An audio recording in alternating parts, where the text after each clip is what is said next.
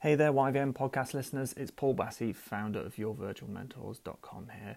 And thank you so much for listening to another episode. And today I'm going to be talking a little bit about making decisions. So as business owners, we all make so many decisions, daily, hourly. There are constant decisions to be made. Some are very small, some are very big.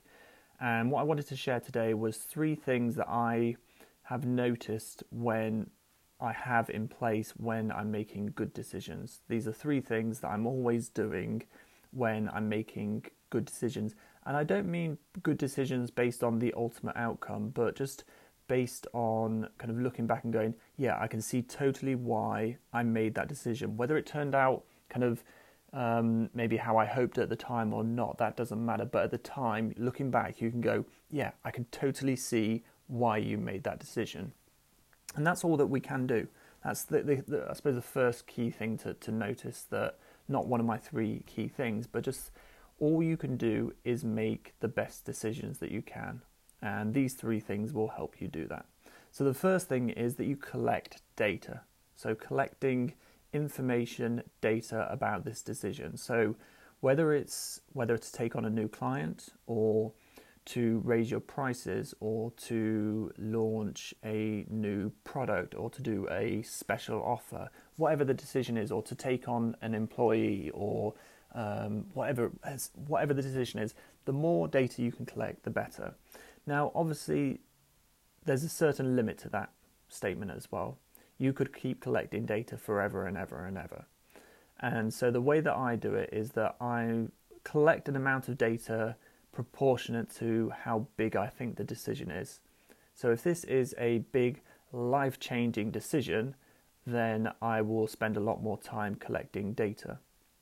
Whereas if it's just to decide whether I change supplier of our photocopier paper, I will not collect so much data. But it's about collecting enough data so that you can make an informed decision.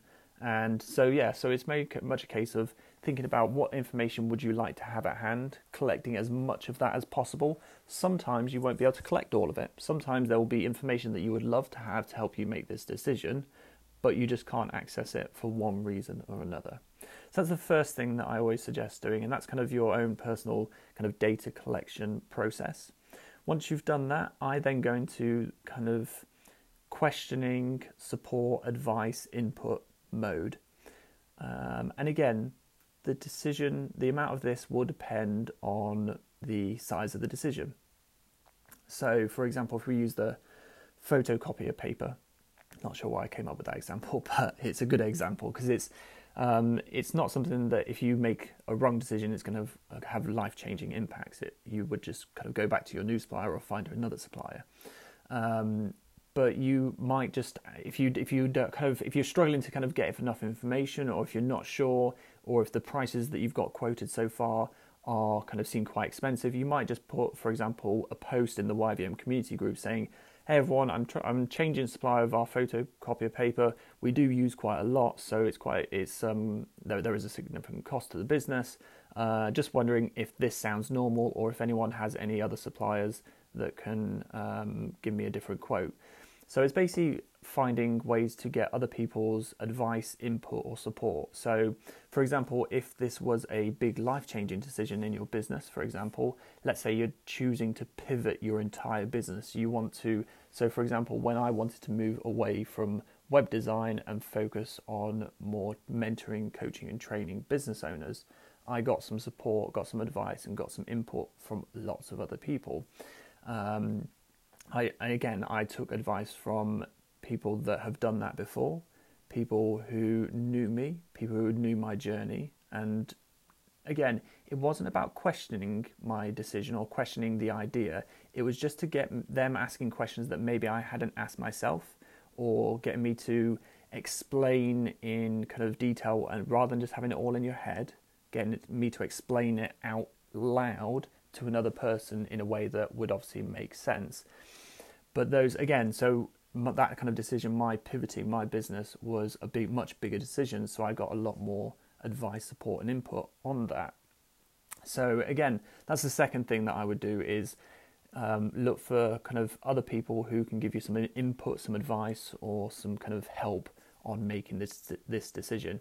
And again, for some people, it might be a case of a decision actually they just want to kind of talk it through with someone, or maybe you just want someone like with a photocopy of paper just to say, yeah, that sounds about right. That seems pretty fair price. It's about what we pay for ours, so yeah, I think you're good to go there. So it can just be sometimes that kind of bit of encouragement, reassurement that yes, you're going along the right lines. And then the third thing that I always do is that I take in a longer term view. So this applies more to the bigger decisions, but it can also sometimes impact on the kind of smaller photocopier paper example decisions. Just, I think it's a case of being conscious and aware and mindful of how is this going to impact the long-term view. So for example, with the photocopier paper, you go, okay, well, if something goes wrong, we could just find another photocopier paper supplier and it wouldn't be that much of a problem. Yes, there might be a bit of a shortage or we might have a little bit of increase in cost, but it's not really going to have a massive impact. That's absolutely fine. And it kind of gives you that confidence to just go in and make that decision. Similarly, like when you're making bigger changes like pivoting your business or kind of completely changing your approach or what you're doing, you can then start to go, okay, is this in line with my long term? Is this taking me towards my ideal life? Something that I've been talking about quite a lot lately is kind of ideal life and taking steps towards that.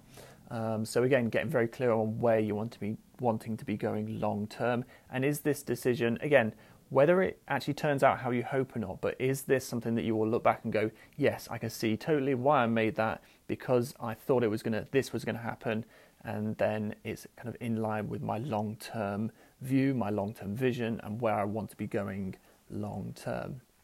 So those are just three things that when I look back over the past 8.5 years of running my businesses, they are three things that when I look back and I can understand, again, whether the decisions worked out or not, but I can look back and go, I can totally see why I made that decision. And the three things I had was that I was collecting enough data, I had some sort of support, advice, or input, and I was always then being mindful of that long-term view. So that's just a few thoughts on and kind of three things that I always have in place when I'm making certain decisions. There are lots of other things you could also have in place, but those are three things when I look back over my journey that I kind of, again, looking at those kind of good or bad decisions, I can see I had those three things in place.